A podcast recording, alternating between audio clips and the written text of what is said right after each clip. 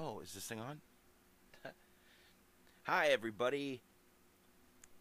It's Devin Rashi here with uh, another podcast for all of you to listen to. Um, today, I tried to see if I could get some guests on here to help me uh, figure out this call in feature that Anchor has, but. Uh, people are busy. That's cool. Life goes on. Got to keep rolling, as some friends would say. So, here we are. I uh, I actually thought I would talk to you guys today about something that I think is pretty cool. Um, lucid dreaming. I don't know if any of you out there listening are dreamers like I am. Maybe some of you don't quite remember your dreams as often as others. Well, I am here to tell you that basically anything is possible in this reality. I, uh, you know, like so even the crazy stuff. Uh, I'm sure somehow, some way, we're not alone in the universe. You know, there's there's all kinds of possibilities out there and anomalies. So lucid dreaming. I don't even know when I got into that. Um, it was probably a decade ago, definitely. Um, you might also just pause. You might hear some cars out in the background because I live on a busy street, and uh, I don't know how the quality of the audio is. But either way, back to it. Um, I don't know when I got into lucid dreaming exactly, but it, it definitely was about a decade ago. Um, I can basically turn it on and off. Um, sometimes I'd rather just go with the flow because dreaming can tell you a lot, um, and you can figure a lot out uh, when lucid. But um, yeah, sometimes it's just nice to experience the completely fucking random. So um, yeah, lucid dreaming is actually something that I think is very easy to do. Maybe that's just because I know how to do it. But like the process, I even remember the process was a very it was a very uh, quick thing like for me, I guess. Like I, I I started practicing all of this stuff because that's what you do is you practice um, basically some of the things that I learned and this one's nice. It's like what what happens in reality directly reflects what happens in your dream reality. So like if you drive a lot, you're probably going to have dreams where you're driving. Um, one of the best examples is one of the tools that I use for uh, learning to spark lucidity is like a little dream dot. You put a dot on your hand, and every time you notice your hand uh, and the dot, you immediately ask yourself if you're dreaming. Say, Am I dreaming? And you have to mean it. And look around. Look at uh, stuff like on the walls. Look for words or numbers. And then, like, make a mental note of what it is. So, like for me right now, I have a Modest Mouse poster on the wall. I would I would look notice the dot on my hand, and I would look after thinking like, "Oh, am I dreaming?" I'd look, I'd see Modest Mouse. I turn away for like five seconds, and then I'll look back to check that Modest Mouse poster. And in reality, it's going to be there. It's going to be the same. It's stable. But you do this enough, and eventually, in your dream, you're going to notice a dot on your hand. And then you're going to go, Oh, am I dreaming? And you're going to look up, and maybe you'll see a Tenacious D poster and then you look away for five seconds and you look back and now it's a tenacious uh, Z poster, or the poster's gone, or it's completely stretched, it's morphed. There's a black hole there. Um, a unicorn is pooping ice cream. Like anything could have replaced that poster because in your dreams, things are not stable um, until you want to make them stable. Uh, so basically, you notice the dot, you do your dream check, and boom, that's the spark of lucidity.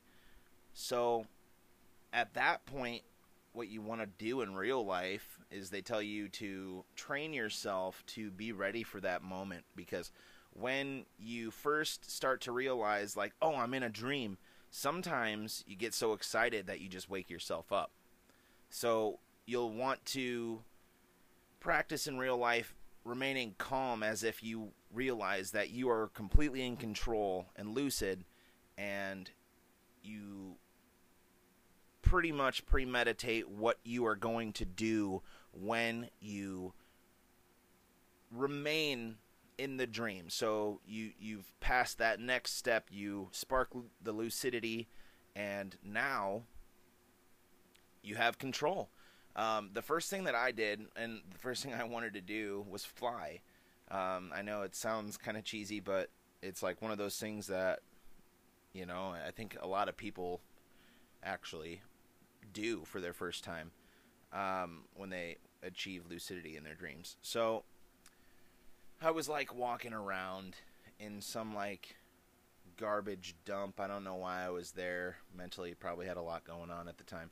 Who knows? But I noticed the dot on my hand. I did the reality check and I confirmed I was dreaming. So I shot up into the air and I started flying.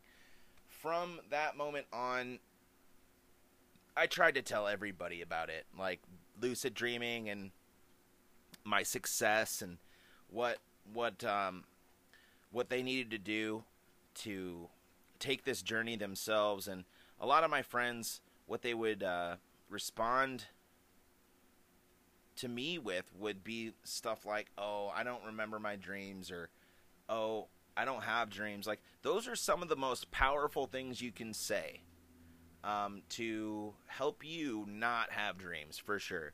Um, I know it sounds kind of cliche, but like again, it's like what you do and say, for that matter, in this reality directly reflects what happens in that dreamscape. So it's like if you say you don't have dreams, then your your brain doesn't put importance on that. So you don't really remember that stuff.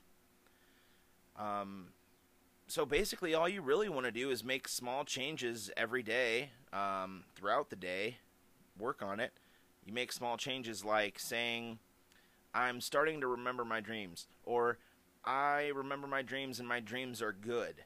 Like saying things like that, they're like little affirmations, like positive affirmations, and they will start to open up like your brain chakra or some shit for dreams. Like I just made that up, but like you know what I'm saying. Um, you are a dreamer. We're all dreamers, and we all have dreams, tons of them, and it's it's crazy when you when you learn how to control that reality because it that I mean that's really what it is. It's an alternate reality. So um like for example, some of the things that I've done uh that I just I always tell people, I've lived multiple lifetimes in one night's sleep, waking up the next day feeling super refreshed. Like I, you know, I was sound asleep and man, I'll tell you what, it's there's an episode of Adventure Time that's kind of like that where where he goes into a, a, pillow fort. I think the episode's called Puhoy. Um, but basically, like you can do that. You can give yourself basic like amnesia because I mean that's what happens after a while. You just forget about this world and you get lost in multiple lifetimes. Like you can build cities, build worlds, create, destroy, like whatever you want to do. Um, there's also like another side to it though too. Like you can really get in touch with your subconscious, and talking about it just gets me so excited every single time, and I just want to get back into it and reach back out because it's basically like doing drugs without doing drugs. So like, I mean, it's your brain. You shouldn't deny that stuff to yourself. Like, I mean, and then for those of you that are interested in the lucid dreaming, like, I mean, I, have got all kinds of tips, and I don't want to, I don't want to go into it too much because it'll end up just being kind of ranty. and right now we're already at like our 10 minute mark, which is pretty awesome, honestly. But um, yeah, lucid dreaming is just like one of those really cool things that I discovered in life. Like I didn't discover it, like you know, I wasn't like the pioneer, but either way, you know what I mean.